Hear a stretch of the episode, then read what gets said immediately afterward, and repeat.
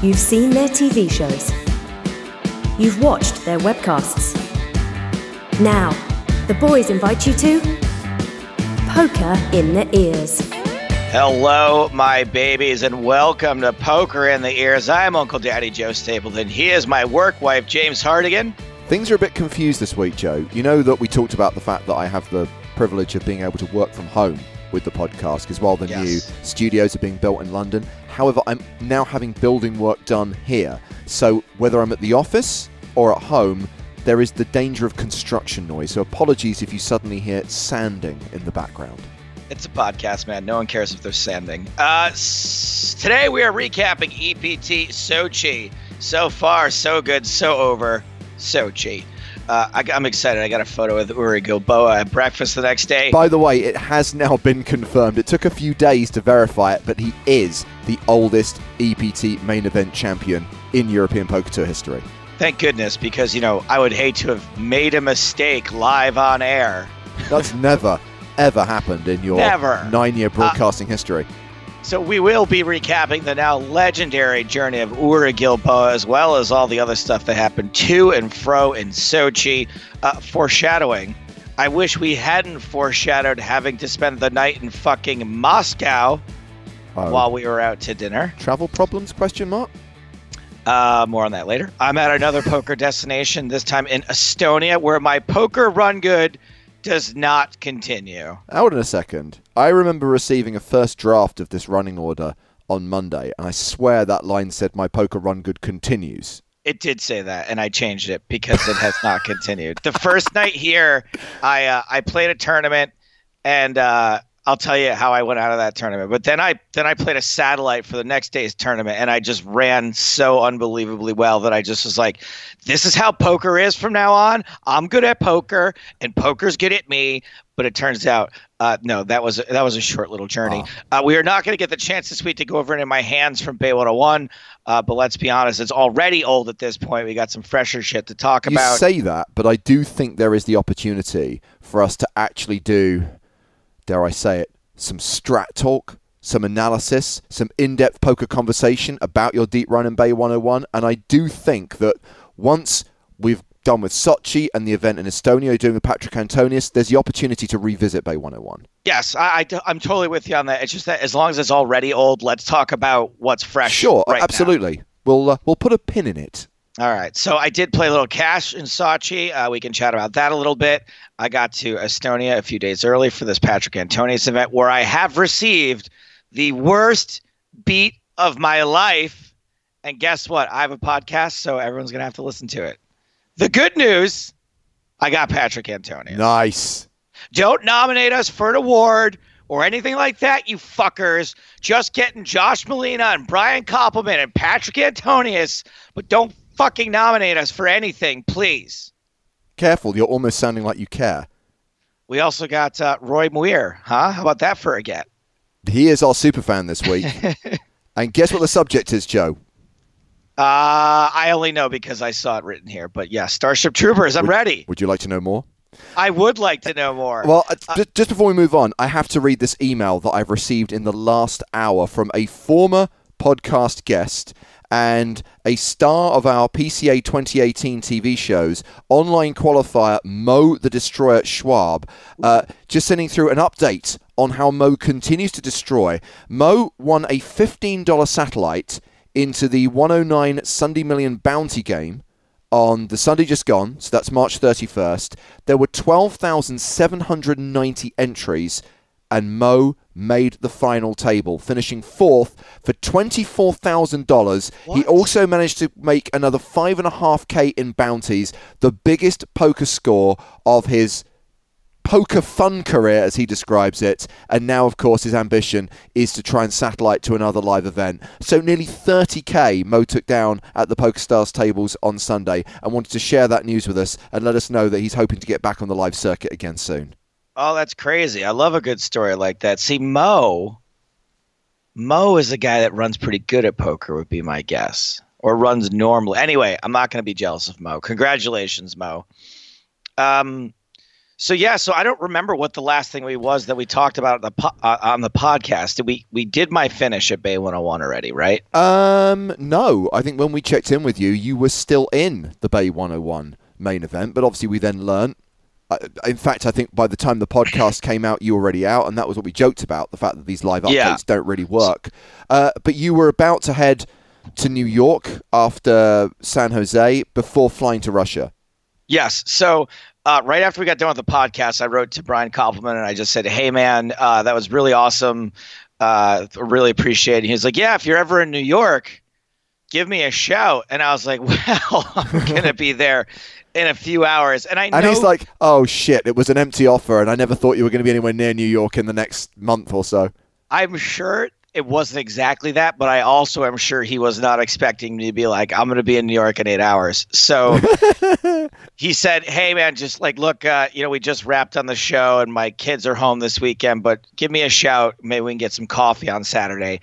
I, I didn't do that. No. I, I, I just didn't even, I said, cool, man, sounds good. And I just felt like it wasn't the right time to be like, what's up, man? It's your first day off in like fucking three months, but I'm here. So I just didn't do it. And then after I left town, I said, look, thanks a lot. I appreciate it. How about next time? Um, but I did play in a couple of home, I played in one home game in New York where so I come a hot off Bay 101, as you guys know, 38th place, 12,000 in cashes total, and then I went and played this home game in New York where I bought him for $500 and I cashed out for $2,500, Wow. and I bought half of Jesse's action. And Jesse cashed out for twenty two hundred dollars. So I left this home game in New York with like four grand in my pocket. Uh, so I was like, yes, I can Yes. understand now why you were on such positive tilt and believed that poker was going to be now the game for you and you were going to crush every time. And now I understand why whatever's happened in Estonia has brought you crashing back down to earth. Yes, absolutely. So, uh, so in Estonia, I played like this this uh, 220 euros, was like the kickoff event. There was like I think like maybe 22 or 23 people playing, and uh, I got and it was short. It was like a 20 minute blinds type of thing. Your typical you know 220 in, a casino kind of thing, and I got relatively short when there were maybe I think they were only paying the top nine, and there were maybe like 22 or 23 players left. Um, there were 38 players who entered. Sorry, uh, 22 or 23 players left, and I was short. So I shoved a6 from the button, and a guy looked at me and he said, and he thought forever, and he was like, "You know what? I called just because it's you." And uh, he had King Deuce, and I was flopped dead. So actually, it was after he after he busted me. He looked at me. He's like, "I only called it was you," and I was like, "Thank you." Yeah, I mean, that really makes you feel better about the situation. Right. It was such a like a weird needle, and like the whole table laughed when I said thank you, and I I, I left pretty quickly. I wouldn't say I stormed off, but I didn't really like hang around. Um, and the next day, that guy apologized to me. Uh, but then I went and played a satellite, and I did this thing where like I bought in for the satellite when I had like for like six big blinds. Oh, Um, regged. Yeah, I late registered satellite, and then obviously I went broke and I was pissed off, so I registered again. And so I'm in the satellite because it was 65 to get in, the, in, a, in a 330 satellite with five seats guaranteed, and then the rebuys were like 40. So I was like, well, I shouldn't rebuy at least once. Uh, and then I ended up making it through the rebuy period, getting to the final table, and then I was like second in chips Wow. and I got into a totally unnecessary situation in the, on the satellite bubble, like the stone bubble, with a guy who was third in chips Okay. and ended up sucking out on him ace 10 against ace queen. Okay. So this is So going that- really well. It's going really well. But then the next day I play the 330 and it's clear there are a couple of either Finnish or Estonian guys at my table who are really, really bad. Like just um, and not even like if they were like if they were just didn't know what they were doing, I would feel kind of bad. These were guys who were just like like talking a lot. They're splashing around, never turned up with a hand. Um, so I ran like this triple barrel bluff where a guy called a three bet pre-flop with queen deuce and ended up flopping a queen and just calling me down the whole way, which that's fine. Like the the pre-flop call obviously is annoying, but like once you hit top pair and you decide not to fold to me, like I get it, fine. So I was like a little bit tilted. We start with fifteen thousand in chips, and I had about eight thousand left. Uh, there was a fella uh, at my table who had who had been talking a lot, playing a lot of bad hands, talking a lot during every hand, and they had already sort of uh, warned him that you couldn't talk as much during the hands. Blinds were 100, 200. I'm Hold on, I blind. smell a hand history coming, so we better hit this. It's a fantastic journey through space and time. It's Hand Histories.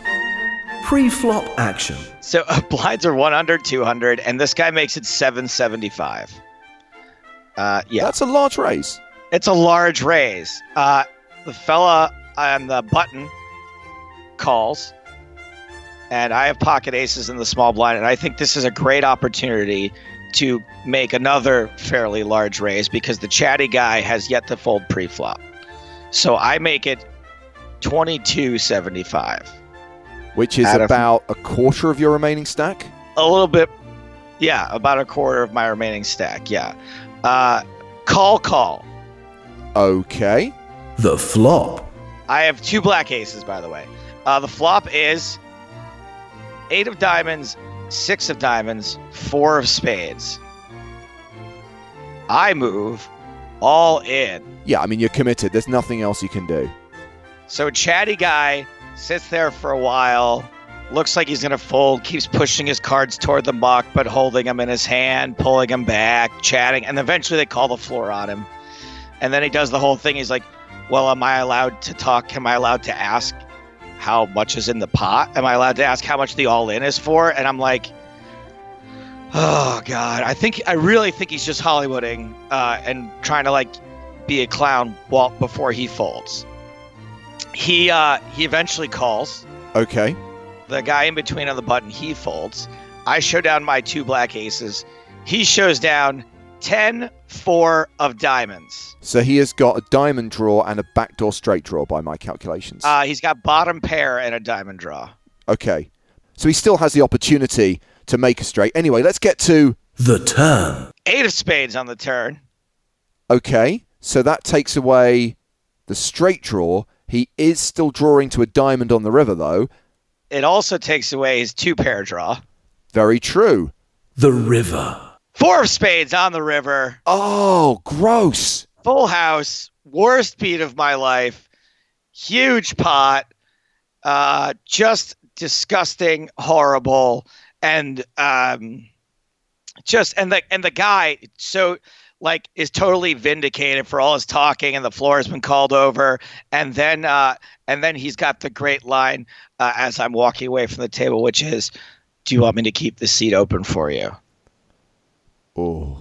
yeah, and so this thing that I'm I'm um I'm learning about now is that people uh, are a jerk to you if you are a well-known person.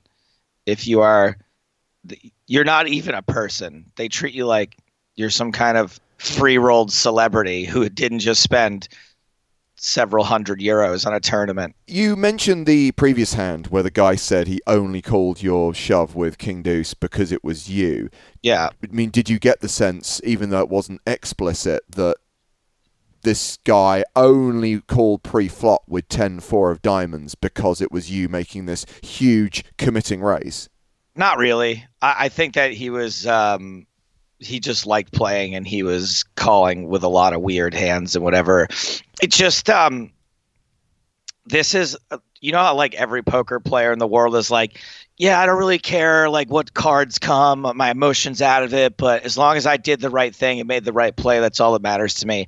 I get way more wounded emotionally when the cards just come out in like a ridiculous way that whatever specific thing needed for me to happen to lose is what happened. Like that's just like I would rather, much rather, it be my mistake. Which, by the way, is what happened when I rebought. So now I'm like really on stone tilt, and now I buy in for 330 because I satellited in. Remember? Yes. So now I go back and I buy in for I I re-enter for 330, and I just I played bad. I played so bad after that. I um I ended up doubling up and getting some chips, uh, and then uh, getting short again because again the the blinds get really short. And I ended up like three betting uh, an under the gun raiser with ace jack suited and then calling it all off when he shoved on me uh, and he had ace king. It was horrible, like just really, really stupid. Like, and I was just so mad at myself, but it was so much better feeling than getting in good and losing through no faults of my own. It's all that stuff that when you see it on the stream and you're criticizing other people for doing it, and then you find yourself doing it. Yeah, and the thing is, like when I'm when I'm playing well, that's a really easy just open fold to make. Yeah. Like just just fold ace jack suited there. But when you're like on tilt and you're like pissed off and you're like, why don't I get lucky? And well, no, not why don't I get lucky? Why do I get so unlucky? Why did the one hand that guy could possibly have to beat me? Why is that the hand he had? And then you play stupid and bad, and so it. And then I ended up me and these two uh, German kids I met that I'll get into later, and Patrick's wife. And I don't know if you remember her, but this this girl named Krista Polgar, who was like a Miss Hungary. Yeah. She was on the poker scene for a while. She's at this event. I ended up drinking so much whiskey with them after this that I woke up the next day like feeling like I had done something wrong. Uh, you did, Joe. You lost hundreds of euros playing Yes, poker.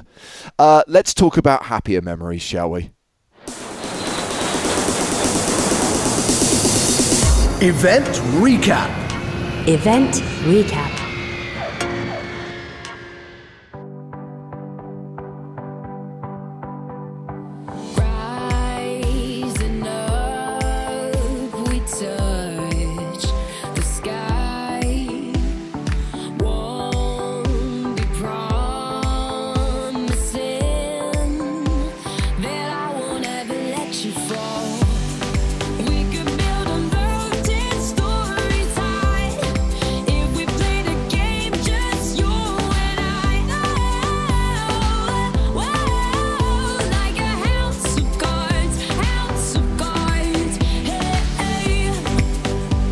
Sound of this cheap rip-off of Katy Perry's Firework informs you that we are going to talk about EPT Sochi, the first European Poker Tour event of 2019.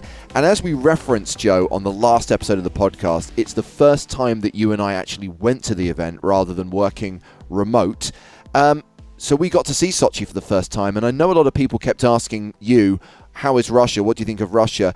And at that point, you haven't even hadn't even stepped outside the building. But even if you had, I think the key thing to say is that Sochi is not representative of Russia as a country. I'm not sure there is anywhere in Russia that's representative of the entire country. It's a huge place. Yeah. But Sochi is so enclosed. It's so its own thing. It's uh, a coastal resort, and then up in the mountains, you've got the ski resort where you have the casino. But it feels like a very modern, it feels like a very rich part of Russia. Yeah, um, I would say that judging Russia based on Sochi is probably like judging Mexico based on Cabo. You know, it's like uh, it's just sort of this little fantasy world uh, resort town. I will say that uh, of the few hours we spent in like the tiny little ski village, it was awesome. It was Yeah. really fun. And the key thing is, understandably, most of our hours are spent either in the casino itself, which is brand new. It's only two years old and is a beautiful building um, with fantastic food, by the way. That's the one thing I will say is I think we had the best food that we've ever had at any event on tour. In Borscht is Borscht is is good, very good. Enjoyed it. As was the sushi, as was all the Asian cuisine that was served as well. Um, and the hotel, the Marriott, again, brand new and a beautiful hotel. So I was very happy um, with how we were looked after uh, with the venue. And also, the journey there for me was not as stressful as I thought it was going to be. I thought Moscow Airport was very efficient with the transfer process. It was quite amusing that at passport control, they literally inspected every single page of my passport under a magnifying glass. But I get the impression they do that to everyone.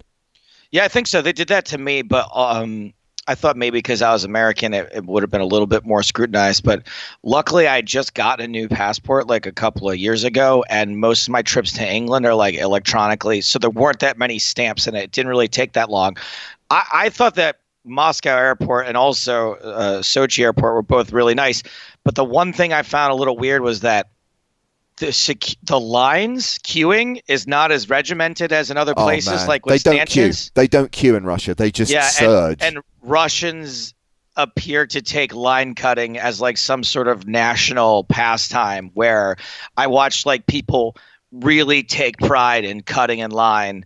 And I, I honestly at one point thought I, I might not ever get through this line because I don't know how to do this. Like I, I'm, uh, if I stand here and people keep getting in front of me, I might be here all day. Yeah, it's it's definitely elbows. Um, so on the journey there, um, I didn't realize that I would have an in-flight entertainment system because I didn't think the flight was long enough. But I was able to watch The Favorite, which I hadn't got around to seeing, which I I quite enjoyed.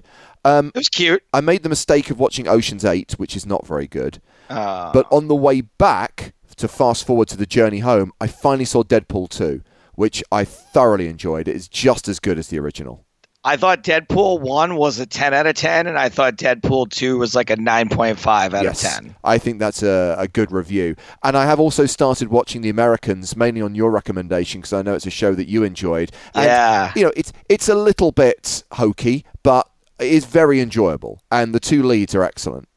Oh my God! You, you'll see why by the end of the run of the show, both uh, the lead and uh, the the Stan Beeman character end up winning Emmys. Yeah. Um, they're both fantastic in the show, and I think that I agree that it can be a little bit hokey, but what I think helps a lot in certain shows like this is the period aspect of it and the way they weave history into it uh, makes it a lot more uh, enjoyable to watch and a lot more. You can let it get away with a little bit more because it is sort of working within the realm of, of history. Yeah. Um, you had a longer flight than me, but I know you often sleep on planes. I'm very envious that you're actually able to do that. Did you watch anything? The only thing I watched was uh, I've been watching Peaky Blinders, which, speaking of period stuff and something that can be like a little bit hokey, Yeah. uh, the show's super violent. And uh, I have to watch it with the subtitles on also because I can't, I often can't understand what the fuck they're saying. But uh, I, I do like that show. But I just started season I thought it was season four. It turns out it's season three. And there's like a huge Russia storyline in season three. And actually, I think it's the best season so far. I agree. Um, the the plot is way more interesting, and the characters you actually care about them and like them now because they're starting to like clean up their acts a little bit. And so now I have someone to root for at least. Yes, the, the Russian plot in season three is excellent, and Paddy Considine's character also adds a new dimension. And the organization that he's involved in was a real organization, if you want to look that one up. Um, I have not started watching Billions season four yet. I think there have been about two or three episodes that have aired I so think far. there's three now. Yeah. Yeah, so I need to start watching that one. Um, but as I said, now I've got addicted to the Americans. It's tough. There's too much to watch. Game of Thrones is coming back soon. The OA Part Two has just dropped on Netflix. Well, you gotta look. You gotta you gotta do Game of Thrones every week. Like you just can't. Yeah. You can't like bin, wait to the end and binge that Yes. because it's the end and everyone's gonna fucking ruin it for you. Of course. The, the Americans been on for a while. I think Billions you can probably hold off Yeah, and, just then catch it. up all at once. Yeah, I normally do watch it week to week, but uh, again, when we finally got to Sochi, very little time to watch stuff, very little time to do anything Yeah. other than work. Uh, we were squeezing the event into five days and therefore four days of streaming. It meant longer days as we cut through the field. Um, there were a few technical problems behind the scenes. Not going to get into the detail there. Hopefully, nobody noticed. Um, one of the things which I think worked, and I appreciate it's not as good as having the players on site in the booth with us, but by being able to use Skype and being able to give these guys a video feed of what we're watching, we were able to have contributions from Fintan, Felix Schneiders, uh, from Igor Kurganov, Chris Moneymaker, and Maria I. Absolutely, and I think that people appreciated their guest appearances, especially the ones who bothered to sort out their internet connections, Igor, and their microphones, Chris Moneymaker. But the one thing that is in the back of my mind, and it comes from our last conversation with Igor, is this potential challenge where Joe Stapleton plays heads up Hold'em against a chicken. And I don't want to forget about this because I want to find a way of making it happen because I actually think that this would be an awesome I've video. been pitching this idea for years, literally for years, playing heads up against a chicken. but now it's a chicken that's been tutored and mentored by Igor Kurganov. That adds an extra dimension. So would it be a chicken that's specifically tutored and mentored by Igor, but or just spends enough time around him that it's obviously gleaned a lot of information? Uh, I'll leave that one to the scientists to work out. But again, let's put a pin in this because we need to come back to it. Over the course of the four days, so last year, I know you weren't part of the Sochi stream uh, in 2018, Joe, but we had some characters Dark Alley guy, Appendix guy. This year, the main characters were Yuri Gully, who everyone hated because they felt he was stalling on the bubble, which, as we've discussed before, is a legitimate tactic, but I completely appreciate is a bore to watch. Everyone loved Alexander Denisov because Yeah. he was just so unpredictable, so crazy.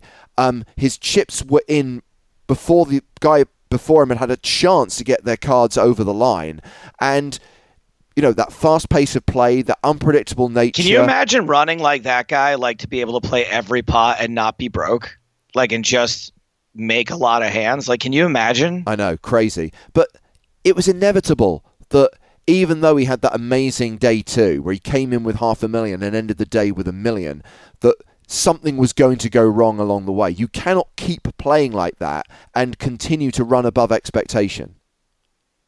Yeah, I mean, but you can because he, he just wasn't at all surprised that he would like raise with nine five and make two pair and like win a hand and then raise with seven eight and make trips and then maybe like lose to like bigger trips like i think some people like him that's just the reality they know like oh of course i'm going to make two pair like seven out of every ten hands Yeah. Um, we also had the lookalikes. So we had the guy who looked a little bit like Chris Moneymaker. So did we call him Chris Rubelmaker or not? Because some guy like tweeted at me, he's like, "You should have called him Chris Rubelmaker." I'm like, I'm pretty sure we did. Uh, maybe at one point, but it was more a thing that people were talking about in Twitch chat and on Twitter, Right. and I imagine that's probably why you steered clear of it. Um, and then we had the Russian Jason Somerville, whose sushi lunch has now officially gone viral. That's good, man. That was a that was a great little catch. I think Liam, the cameraman's the guy who picked that up, and uh, I love the fact that we have enough fun on our broadcast that someone thought to shoot that, and then someone thought to say, "Hey, this will be really good. Let's roll this back in. Let's cut to something that we saw previously." I, I've seen a lot of poker, James. You know, at this point, you and I've seen thousands of hours of poker. That's that's probably a top ten moment for me, I'd say, as far as like fun things that have happened in poker tournaments. It was fun for sure.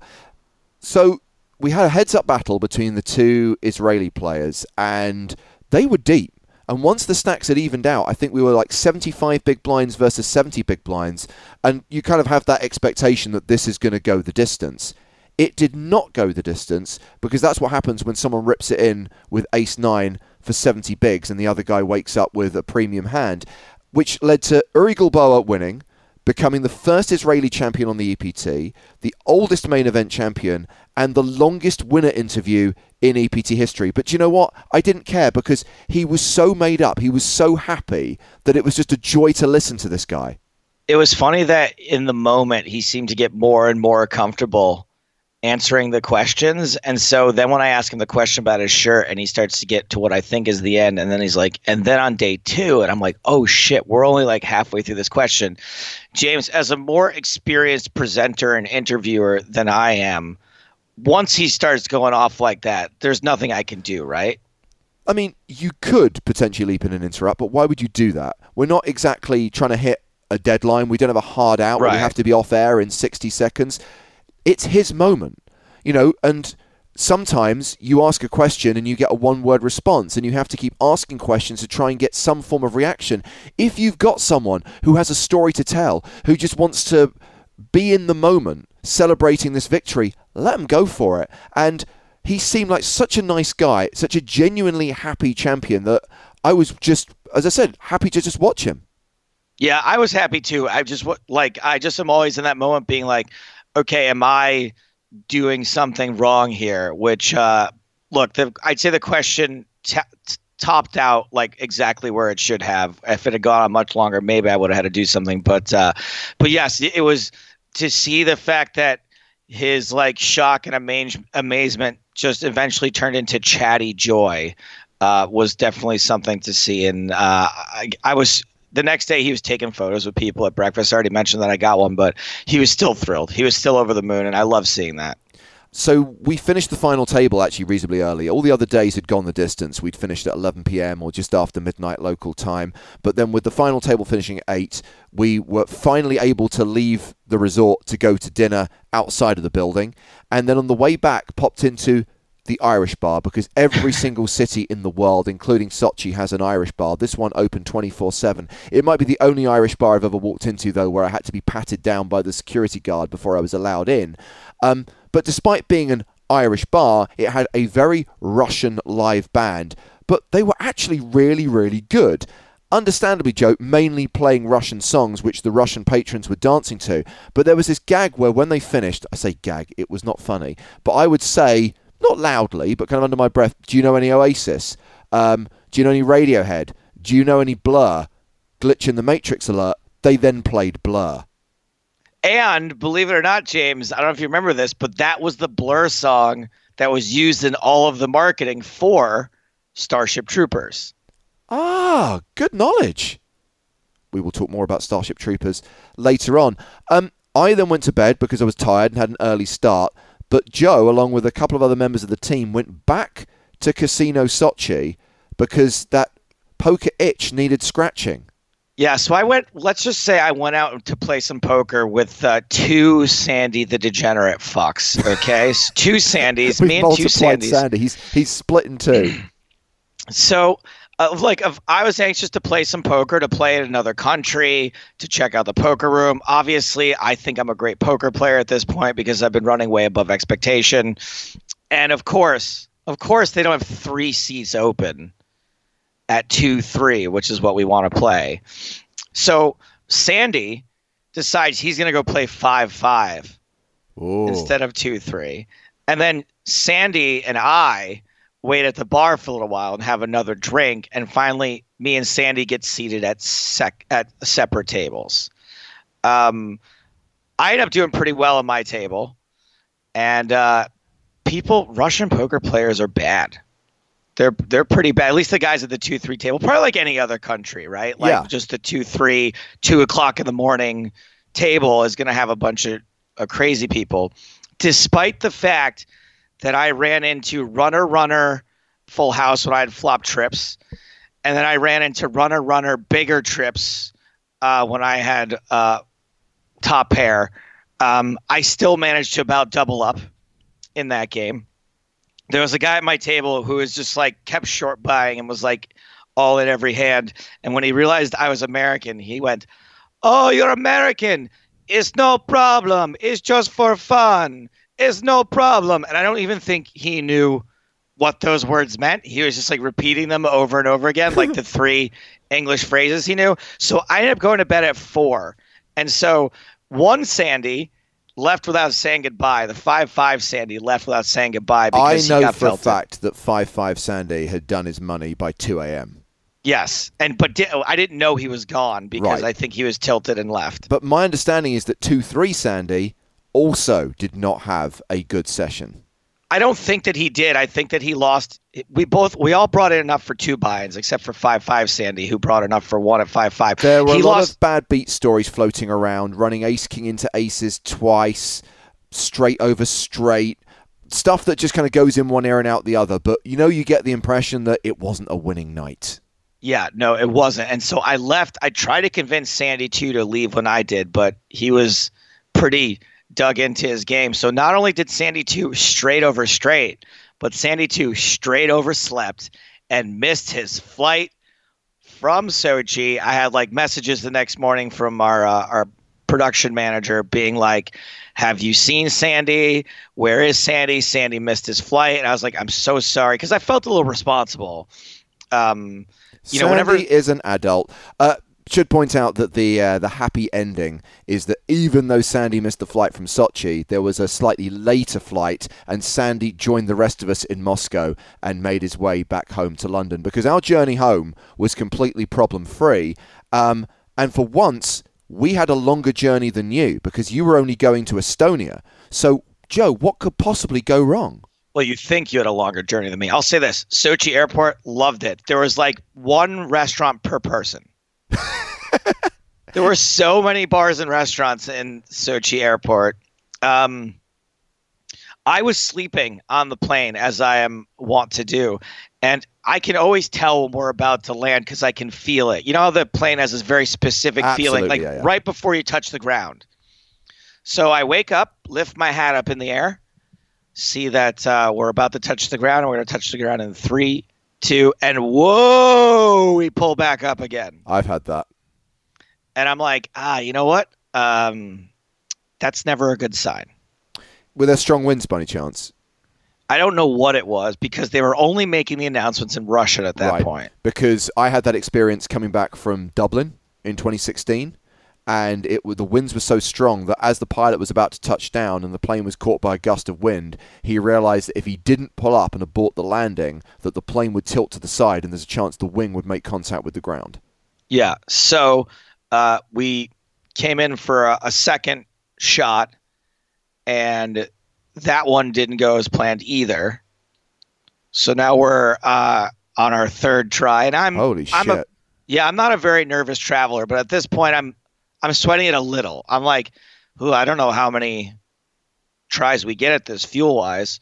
Uh, the third time we did land, but boarding had already started for my uh, connecting flight, so I ended up having to spend the night in Moscow. And I'll say this, Aero, yeah, Sorry.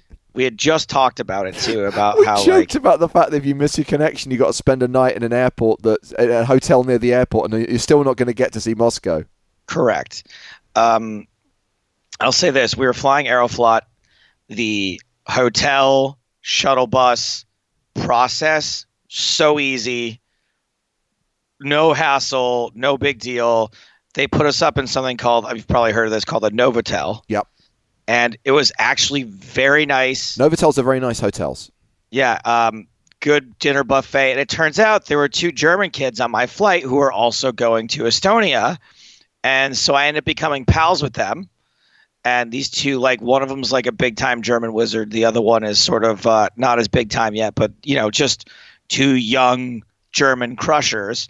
And we ended up having a good night, shared a bottle of wine at dinner, had a bunch of drinks at the bar, ended up uh, having more to drink at Moscow or- airport the next day. And they've been here uh, in Estonia, crushing ever since. Which brings us to where we are now with you at this event. So just remind us, what's the event that you're working on? I'm at the Patrick Antonius Poker Challenge, and it's the it is the first, the inaugural stop of this uh, of this tour Patrick's trying to put together. Well, it stands to reason then that we speak to the man behind this event, behind this new poker tour. We just talked about EPT Sochi 2019. It was 14 years ago that Patrick won his EPT title in Baden. He made the final table of Monte Carlo last year, came close to winning his second. But Patrick seems to be back on the scene in a big way. Lots of stuff going on with his poker business ventures. So let's talk to the man himself. Very pleased to be joined on the podcast by Patrick Antonius. Hello, Patrick.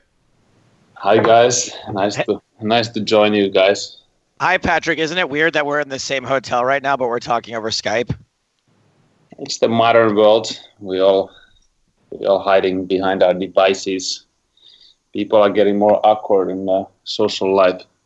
Well, I especially make things for awkward for people most of the time, so I can understand that. I uh, I think for the rest of this trip, I'm going to call you Patrick Estonius. What are we doing here?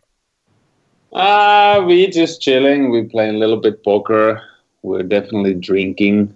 Um, we're just having good time. Um, yeah, all kind of all kind of players here, and um, my first event, like like you know, I don't know if other people know, the PAPC, and also we started to use this uh, new social media application for the poker. So. Uh, kind of new thing starting from here, starting from a small place, Estonia, that a lot of people don't know about. And um, it's not too late to join. You can you can take a flight and join us, and we're gonna have a nice party on Friday for sure. We're doing a party on Friday night that doesn't start until midnight. Wow.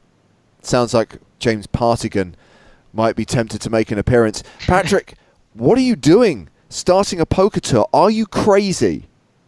Yeah, for sure. I'm crazy, but uh, we're not we're not actually starting a poker tour. We're just gonna run a couple nice events, depending on the place and location. And you know, there's no like uh, there's no really bigger plans. We're not trying to compete with anyone. All we're just trying to do is um, to make poker a little bit better again. We have been building couple couple new things. We're introducing some things that we think they're gonna people gonna like in uh, in poker industry and just having fun. This is the this is the goal, but uh, I I don't see PAPC ever being like a poker tour or anything. Uh, I see it as a little bit more like uh, maybe like what Triton is doing. That they just uh, these guys just like to play in Asia and they're throwing some nice nice high roller events. Um, but we have events that uh, it's for everyone. We have a lot of smaller tournaments and we try to kind of mix it up all all in the same same time, same place. Having seen you in Monte Carlo the last couple of years, I definitely got a sense that this is something that you feel strongly about. That you want poker to be fun, and the way in which the game is presented, the way in which the game is marketed, you clearly have quite strong feelings about. Yeah, I have a strong feeling that I don't like the way that poker has evolved. Like, um, and it's it's obvious that um, you know players are getting better, and they're definitely you know taking all the advantages they can take, and um, yeah, it's it's if you want to play optimal, then you don't you know you don't want to you don't want to give any reach to anyone, so you want to cover yourself fully and and you want to balance your time ranges play slow. You you know you always you always gonna give yourself a chance to make the best decision and and but this is not very uh, good for the game i think uh, we i think we gotta go back and play more more social entertaining poker but um, you know like we can it's it's important for all of us that we have a game that it's uh it's nice to watch on TV and it's also entertaining so it's not too slow so there's enough action in, enough entertainment and the rules would be same for everyone. So I mean I don't personally like to watch when people cover themselves with scarves and hoodies completely. And uh, Yeah.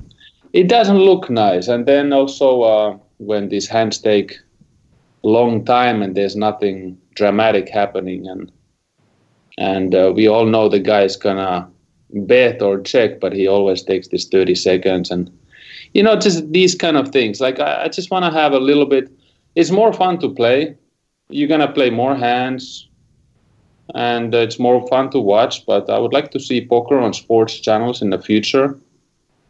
I mean we have all the tools to have a really popular game that people enjoy watching and and stuff and Do you But- think that it's a it's a matter of changing uh, some of the rules or changing the game slightly to make it more like you know you mentioned Triton? Uh, you know, is it more about having it like a short deck type of game so there's more action, or is it just about changing people's mindsets?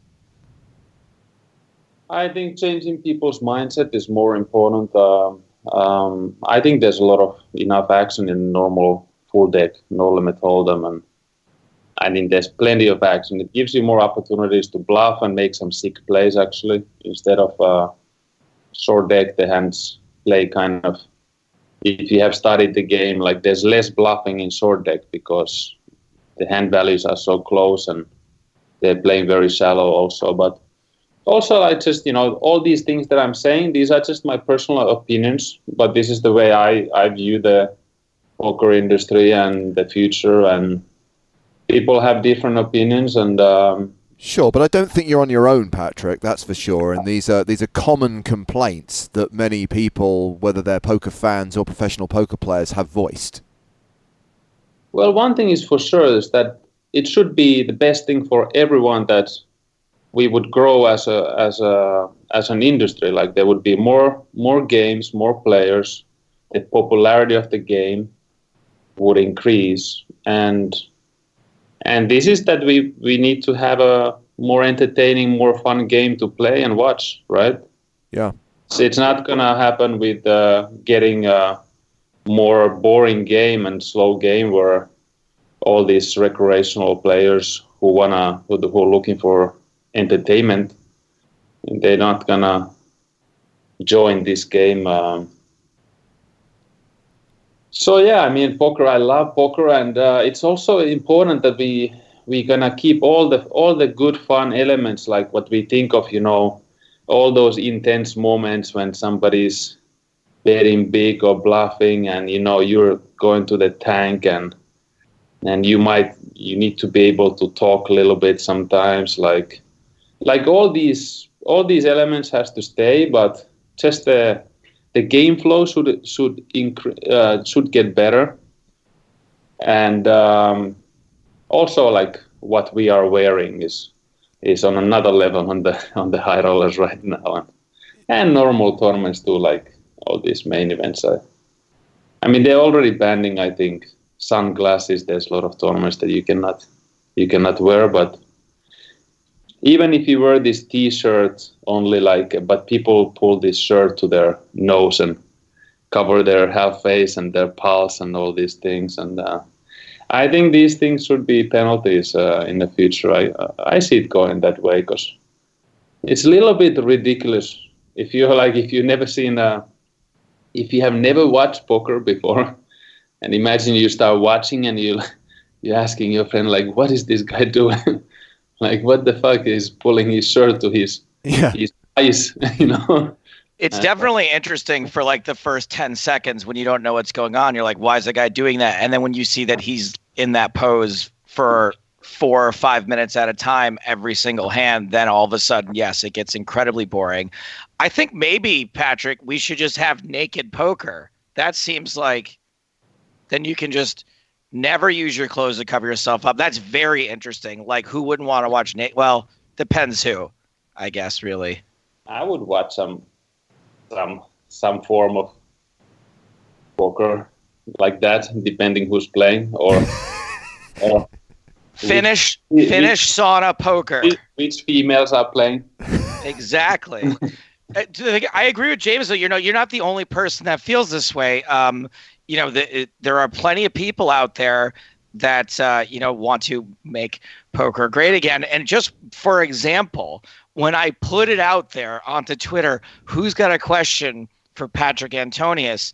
I got about ten or twelve questions back about high stakes poker, about you and Sammy Farha, shows that haven't aired for 10 years. Like, what do we have to do to create some new uh, versions of this that will make Yeah. people excited again? Yeah. how can we bring some new Sammy Farhas back i mean he's uh he was amazing he's amazing for poker it's all these kind of characters where are they now we're uh, bringing all these young guys which which is nice but um but we also lost a lot of uh, Mike Matusows and um, and Sammy Farhas from the from the high high roller scenes. It's not just people harking back to the glory days of live poker, Patrick. There are a lot of people who fired in questions about your legendary online hands against Durr, against Isildur. How much poker do you actually play these days? I mean, I have visions of you just kind of like lying on a beach and driving a sports car in Monte Carlo, but are you actually still grinding the online tables as well?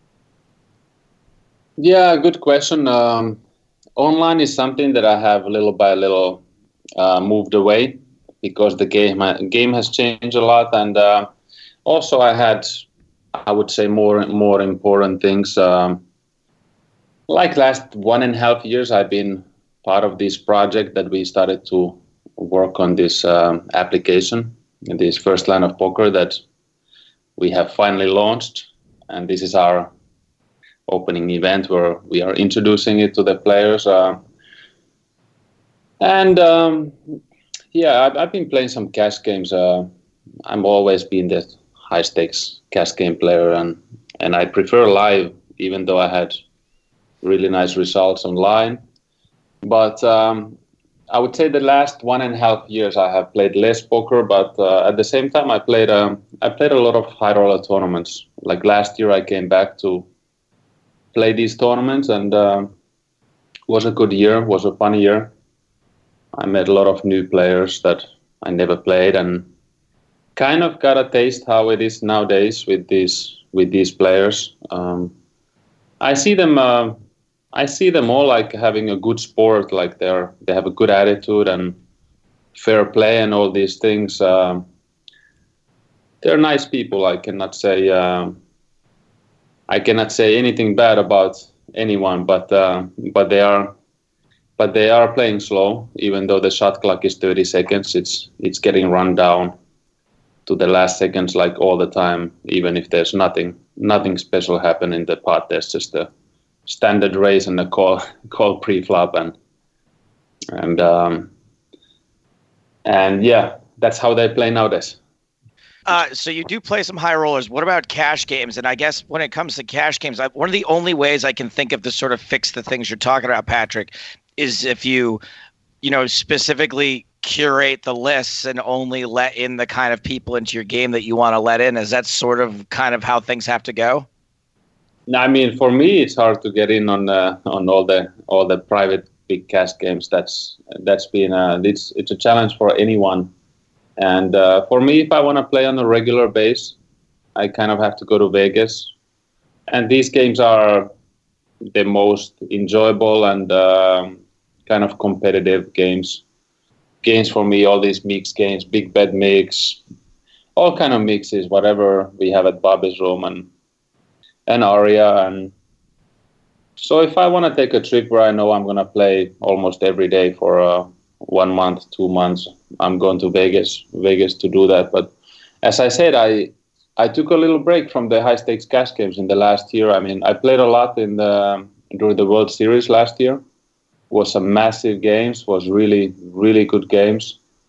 But since then, uh, I just played some uh, some tournaments and uh, I played a couple times some random high stakes cash. But uh, but yeah, just doing a little bit different things now, and I'm planning on uh, I'm planning on going back to high stakes. Like you know, there's gonna be periods where I'm gonna I'm gonna play more, and the games are not going anywhere, so it's it's safe to take a break. They don't die because I quit. wow.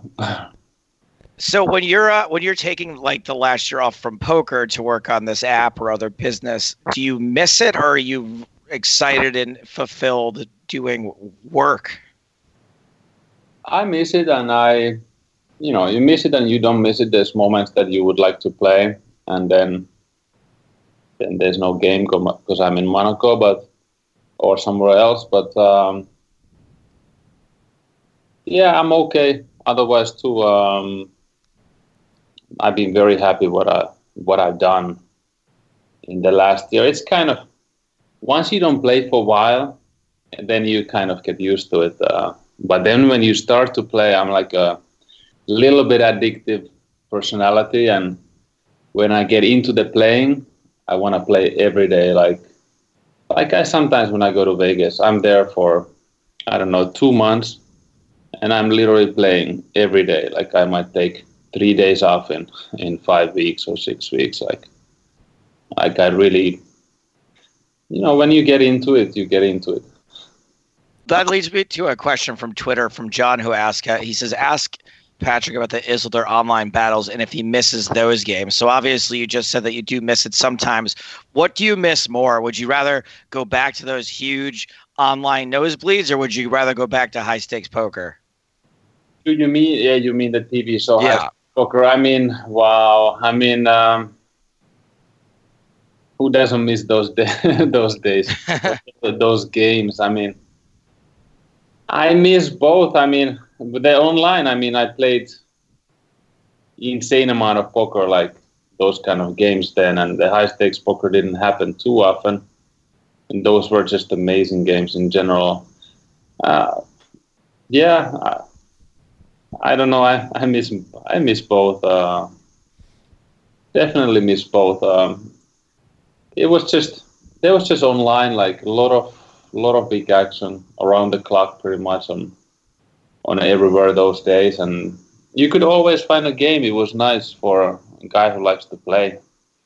And um, now it seems like that uh, everybody's looking looking poker online from a little bit different perspective, like these high stakes games that everybody is just calculating their advantage and uh, looking for an edge and back in the days, it was more like that. I see it like this: that it was, it was just a lot of players, and none of us really knew that who was gonna win, like who, you know, nothing was like very well calculated that okay i have this kind of advantage or something we were just playing very big and gambling and and um, eventually you would see the results that okay this guy didn't last and uh, this guy won and and uh, there was just a lot of gambling games um, happening. I mean i was playing a lot of games that i i was really poor in the beginning high stakes and people were just not uh, they were not uh, afraid to risk their money. Um, a lot of people made a run couple million run and and then they end up busting it. And uh, now i see it completely different that people are just uh, looking it only to make money and not not the gambling part and the it's definitely way more about uh, you know calculations and your and using your head rather than you know your your heart or your gut uh, was a lot bigger part of the game. You know, even just the way that players behave off the felt. And again, I'm not criticizing people for this, but you know, no one's really that crazy anymore. There's no there you know there aren't that many. We all look back at the great stories from on the table from 10 years ago and 15 years ago, and we all sort of have the same stories uh, from off the felt of 10 and 15 years ago. Everyone's very well behaved and is smart with their money, and no one really does these like crazy things off the table where they waste a bunch of money either. yeah yeah One final question, Patrick, sent in by Andre, and this ties into what you were saying about some people just in it for the money now. What motivates you to continue to compete at such a high level? It's a good question. Um, yeah, I'm a very competitive person. Uh, I believe on couple things. Actually, what motivates me, like I have giving advantage. What comes to like um, really studying the game. What comes to like uh, the GTO compared to some players.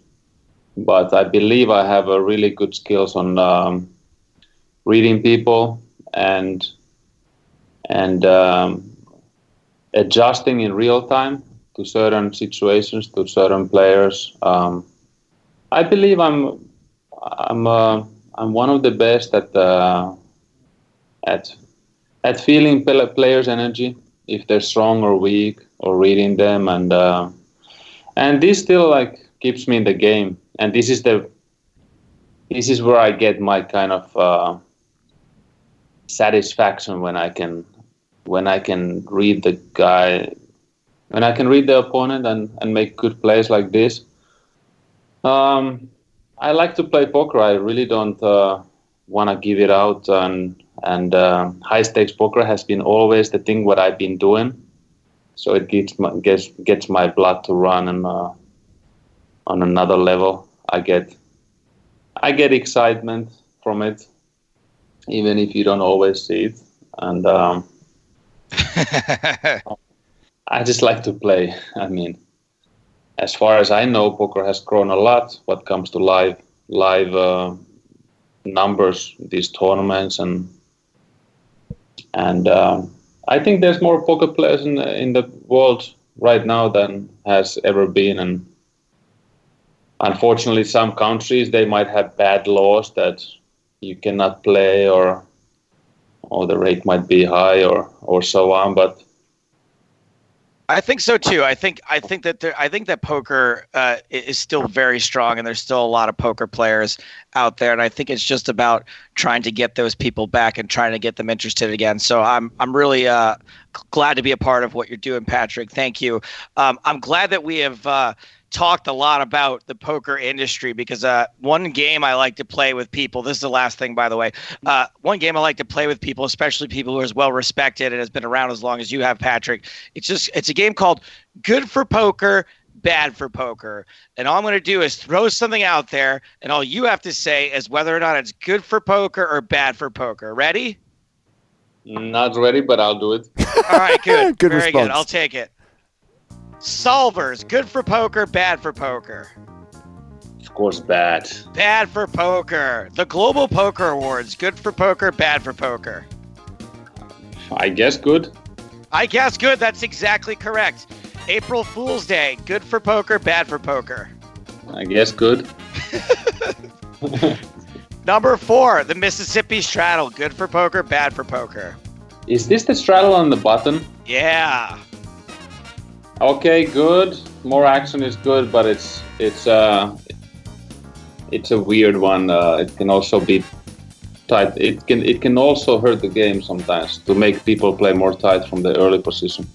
Oh, good but weird. We'll give it to him. I don't know. Yeah, Uh, intermittent fasting. Good for poker, bad for poker. fucking bad for poker, but good for health. The Game of Thrones finale. Good for poker, bad for poker. I haven't seen it yet. That's good. I would. I, people would be really upset if you had. All right, last one here. Kourtney Kardashian's new website, Poosh. It's a content-first modern lifestyle website that covers everything wellness, travel, and beauty to fashion and career advice, even including recipes for an avocado smoothie. Good for poker or bad for poker? what the fuck? Bad man. But bad for poker. There it is, you guys. Patrik Antonius has spoken. Poosh is bad for poker. Patrick, thank you so much for ha- for being on the show, buddy. Let, let me add something. Uh, Yes. might be good for poker. The the First Land of Poker new application that we had. Uh, Ah, I'm just telling a couple things about it. That uh, we just launched the really raw beta version, and um, we're trying to build a community in the poker industry. And and in the future, the application is going to look quite different. We're trying to make these things that are to make the playing more fun. Like uh, you're to go play a tournament with your friends and you're gonna get a notification of all the all your crew, your friends that you're following, that how they finished the day one, for example, and who busted, and their seed draw next day, and and also in cash games you can have uh, you can you can see how your friends are doing. You know that Joe just started to play this cash game, and you're updating there how it's going. Like, okay, now I see you losing or you winning, and try it out and uh, invite a couple of friends to use it and I'm actually looking at it right now. I've I downloaded it, uh, but right before we started talking, and I was wondering, Patrick, will you be my first friend on First Land of Poker? yeah, just invite me. Yeah, Okay, perfect. And also, if I can, I want to get a picture of me and you to be my main profile picture, so everyone will know that we're friends. Is that okay? done.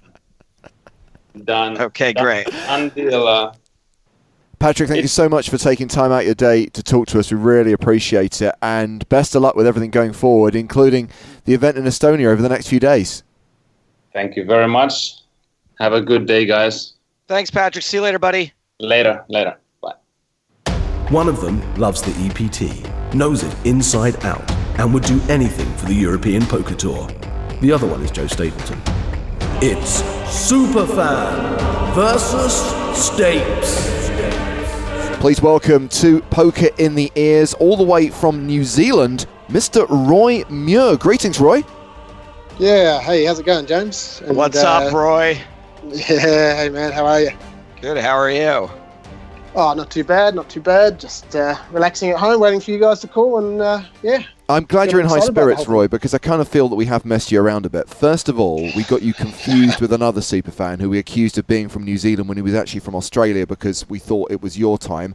Then, it, when it was your time, unfortunately, I got sick and we had to postpone this. So, Patrick watched Starship Troopers about two months ago and compiled these questions. But the good thing is, you're here now, and we're very pleased to have you. I like how Yeah. when it's my mistake, it's my mistake, but when it's James's mistake, it's we confused you for the Australian guy. yeah, yeah. No, no offense taken. It's uh, an easy mistake, and uh, getting up at uh, three thirty in the morning was uh, was no problems. Well, the good news is, being from New Zealand, Roy, you are entitled to compete for an EPT Monte Carlo satellite ticket. That is the advantage you have in your part of the world. But we're interested to know about Roy Muir, the man, the myth, the legend. What is your life story?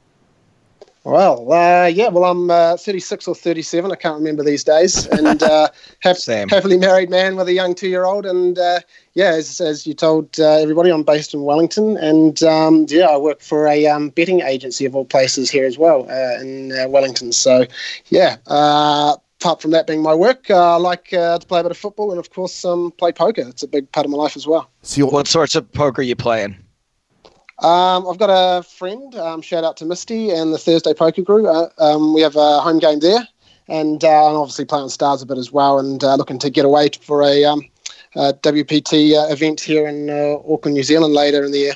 Nice. Cool. I mean, my recollection of when my daughter was two years old is that poker was not a part of my life because there was literally no time. Actually, to be fair, once they're a toddler, you've got a bit more time. It's the year before where literally no hobby, no activity has any chance of being given anything more than 10 minutes a week.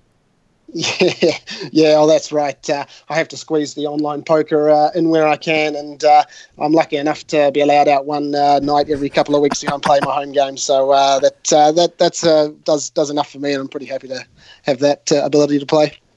If you're anything like my dad was, there would be like a like a little area at the home game, like a little cage for all the children, maybe under the table sometimes, and uh, everyone just brings their babies. Yeah, yeah. I think we're all lucky enough to have some pretty understanding wives and uh, girlfriends there. So uh, yeah, it's uh, no, no Fun. kids, which is which is cool. Also, society has come a long way since the 1970s, Joe, when, when you were a baby 43 years ago. So, Roy, um, yes. hopefully we can send you to Monte Carlo by virtue of the satellite ticket that you're playing for. Obviously, there's some PokerStars merch up for grabs as well. You chose Starship Sure. Troopers. I'm pleased you chose this movie because it's a personal favourite of mine. I'm a great believer that Paul Verhoeven is a very hit and miss director, but the films which he gets right are absolute sci fi classics. I'm thinking of Robocop, I'm thinking of Starship Troopers. I'm choosing to forget films like Basic Instinct and Showgirls, even though the latter, there will always be a very special place in my heart for it because it's so bad, it's bloody awesome.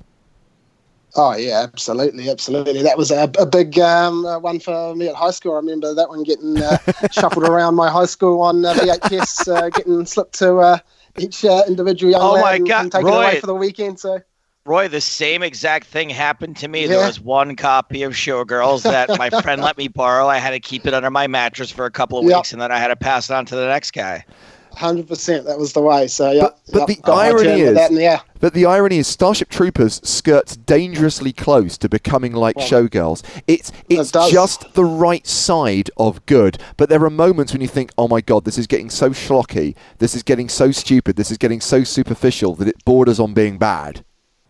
Well, that that's right. But then you kind of review it uh, later on, and you actually realise there's a little bit of you know intelligence in, in that film too. Absolutely. That I think as a, as a young kid, you obviously don't don't uh, recognise, and a lot of the critics didn't realise early doors as well. But uh, some of the themes running through it are actually um, quite quite smart. And if you you know looking at it now, Well, as a luckily couple I weeks haven't ago, seen. Yeah, Luckily, I haven't seen it since then, so I have no idea what any of that smart stuff is. right. Yes. Right. Well, I did. I watched it last week, and I had everything ready to roll. And uh, in, in the two weeks or three weeks preceding, or in between, I've forgotten everything. So uh, yeah, we might be on an even keel. No, you guarantee. I guarantee you that you have the advantage here, Roy, for sure. Yeah, no, but I, I no, know. I know. I will know. agree with you. I, I mean, I, it's a film I've not seen for ten years actually. When it first came out on Blu-ray, and I remember even even Yeah. ten years ago revisiting it, it was like, yeah, there's a lot here that's very relevant to modern society, and probably even more so in 2019 than there was in, in the late 2000s. Okay, Joe, um, you know the deal, and Roy, I'm sure you know the deal as well. Ten questions, Absolutely. all multiple choice. You don't have to take the multiple choice options, which would potentially um, give you uh, one point rather than two points. So I kind of feel that because Joe has not seen this movie for decades, that it's only fair to give him the choice of going first and give him the opportunity to pick the first question so that we can eliminate all of this whining and bitching about the fact that oh, the superfan took the question that I knew the answer to. Oh, oh boy, I don't like this at all. So, Joe, you control your own fate. You control your own destiny. You get to choose first. One through ten is available to you. All right, so uh, I did not mention this, but there's a couple of German guys here in Estonia, and they really do yell seven all the time. Like no matter what hand is about to be dealt, like what all in, they'll just yell seven, even if I am all in, and even if I'm facing uh, one live card, and that card is a seven. So I am going to yell seven. Question number seven. Carl had a pet called Serrano. What type of animal was it? Carl had a pet named Serrano. What type of animal was it? I'll take the choices, please. Was it an anteater, a snake, a ferret, or a frog? Uh, I want, it's either an anteater or a snake. Uh, a snake. Ah, you should have gone for the other one. No, it wasn't an anteater either. It was a ferret. It was a what? A ferret. Oh wait, that's what that's what I meant to say. Sorry. Oh fuck, it was anteater or ferret. Oh, fuck. I was going to say anteater. I mean, What the fuck? Why did I say the word snake? It wasn't even one of the things I was. Ah, son of a bitch. Okay, good start, Joe. Uh, Roy, yeah, great start. you can Yes. have any question other than seven. Okay, well, that was going to be one of my two choices. So luckily, uh, the um, magic number three is still available. So three it is. And you've got a very easy one, which I'm sure you'll get without the All right. options. Which planet was the asteroid that started the war from? Uh, it's ah, geez, actually, um, Klendathu. It was Klendathu for two Fuck! points. I completely forgot it for a second. So yeah, Whew. Joe, your question. I don't fucking care anymore. Okay, um, would you like your lucky number nine? Yeah, What squad did Johnny join after his first battle? I'll know it when I hear it. Roughnecks? The Roughnecks. Correct for one point. Roy, you have a 2 1 lead, and it's your question. sure. Uh, let's go with uh, number eight. Number 8. How many lashes did Johnny get for his mistake on the assault course? Ooh, good question. Um, okay. I'm going to take the uh, options if I can. Okay, 5, 10, 25, or 50? Uh, it's five, isn't it? It's 10. Oh, So, Joe, you're only one point behind going into the third round. One, two, four, five, six, or 10. One. What is the name of the sports team at the school in Buenos Aires? Take the choices, please. The Giants, the Roughnecks, the Chiefs, or the Tigers? The Tigers. It is the Tigers for one point. Tied game. Roy, see if you can take the lead against Joe. Uh, same options bar number one. So two, four, five, six, or ten. I'll take two, thanks. What is Carmen's last name? Ooh, yeesh. I want to say San Diego, but clearly not. Uh, I'll take the options. Ibanez, Gomez, Bravo, or Colillas? Uh, Ibanez. It is for one point. Little PSPC reference thrown in there for good measure. good boy, Patrick. Four, five, six, or ten, Joe. Six, please. What was Johnny's final mark in the maths exam?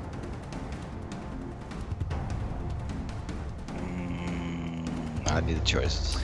7%, 35%, 65%, or 97%? Thirty-five percent. Correct for one point. Tied game. Roy, Knockbox. four, five, or ten? Uh, four, thanks. Who killed the first of the fire-breathing bugs? Was it Johnny Rico? It was Johnny Rico for two points. Oh, good one. Uh, okay, Joe, a trick, trick question. uh, flip that coin. Five or ten? Ten. Who is the youngest character slash actor in the film? Of the main characters. Can I can I just name the actor, or do I have to name the? You can name just the actor. All right, I got to take a chance here. It's Neil Patrick Harris. It is Neil Patrick Harris for two points. Oh, this is going down to the wire. So it's the final question, Roy. It's question number five, and you don't need to get two points. You only need one point to secure a victory. Um, Sure. But let's see if you can do it without the options anyway. How did Zander die? Zander die. Remember, the multiple choice options are available, and you can take them because you only need one point to secure a victory. Sure, I'm just trying to picture Zander again, but the names I and the think, characters. I think I know this one. Uh, I'll take the options. Did Zander fall down a hole, get shot, get stabbed, or have their brains sucked out by the bug? brain sucked out by the bug. It bug. was the brain sucked out by the bug, meaning the final score is 6 5 to Roy Muir, our super fan. Well done, Roy. It was closer than maybe I thought it was going to be, but it doesn't matter. Yeah. A win is a win, and that means you get the PokerStars swag. Plus, we're going to make sure that you get delivered electronically a PokerStars and Monte Carlo Casino EPT satellite ticket. All right, nice fun. Thanks, guys. You're very nice welcome. work, Roy. no problems, Joe. That was a lot closer than I thought it would be, but uh, you know, makes for an exciting game. Roy, thank Yeah, you buddy. very much for coming on the show. Hey, not a problem, guys. Anytime. Keep doing the good work.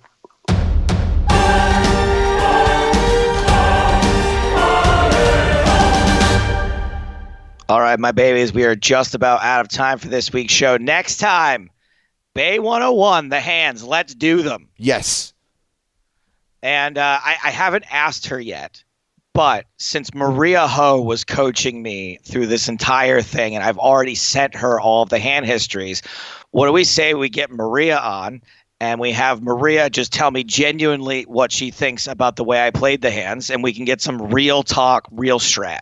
I like it. I think it's a really good idea for next week's show. Also, there is the potential to kill two birds with one stone because Maria is nominated for a Global Poker Award. There's a chance she wins. Worst case scenario, she's going to be at the ceremony, so we can kind of reflect on that event as well. All right, let's do it. I was going to say that the awards will have happened. We'll have to say something about them. It'll be rude to Lex if we just ignore the awards completely because let's be honest, he's going to win something. I'm guessing that Lex isn't going though, right? Because he's working with you in Estonia. Well, no, I see, I also think he's not going, but he's do. They're doing a separate stream. Okay. Lex and I are competing. Okay. That sounds like a, an awesome plan. Good luck with that. Yeah, thanks, buddy. Uh, anyway, moving on. I will give a full recap as to whatever nonsense goes on here in Tallinn for the rest of the week.